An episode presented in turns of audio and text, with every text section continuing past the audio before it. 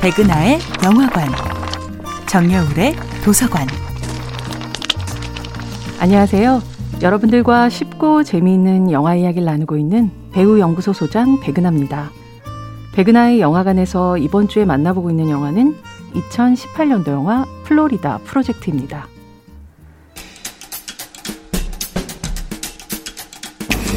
I had two dollars.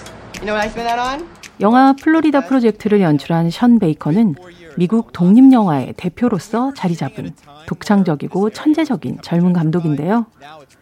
오로지 스마트폰만을 이용해 찍은 영화 텐저린으로 영화계를 발칵 뒤집어 놓은 션 베이커는 프린스 오브 브로드웨이에서는 가나 불법 체류자, 텐저린에서는 트랜스젠더, 플로리다 프로젝트에서는 모텔촌 아이들처럼 사회의 아웃사이더들이 펼쳐놓는 슬픔과 웃음을 페이소스로 승화시켜 균형감 있게 버무려내는데 능한 감독입니다. 감독은 플로리다 프로젝트에 대해 어린 시절과 우정, 그리고 모성에 대한 이야기라고 설명합니다. 특히 그의 전작 텐저린의 주인공이 한 클럽에서 부르는 노래의 가사는 마치 플로리다 프로젝트를 위한 전주곡처럼 들리는데요.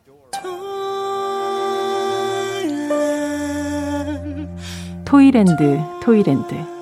작은 소녀와 소녀의 나라. 그곳에 살 땐 행복을 느낄 수 있었지. 어린 시절의 즐거운 나라. 신비롭고 즐거운 장난감 나라. 그곳의 국경을 지나면 너는 다시 돌아갈 수 없을 것 같아. 누군가 보기엔 궁핍하고 동정하고 안타까워할 무늬의 삶이 비극이기만 할까요?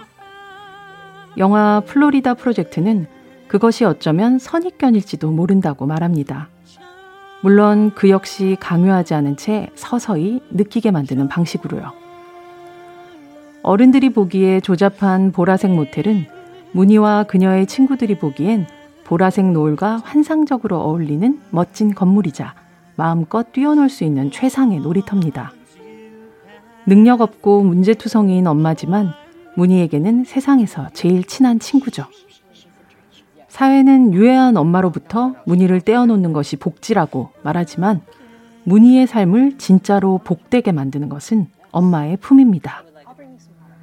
시궁창도 디즈니랜드로 바꿀 수 있는 어린이들의 힘.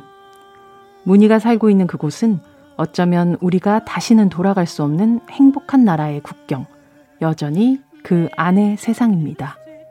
백은하의 영화관이었습니다.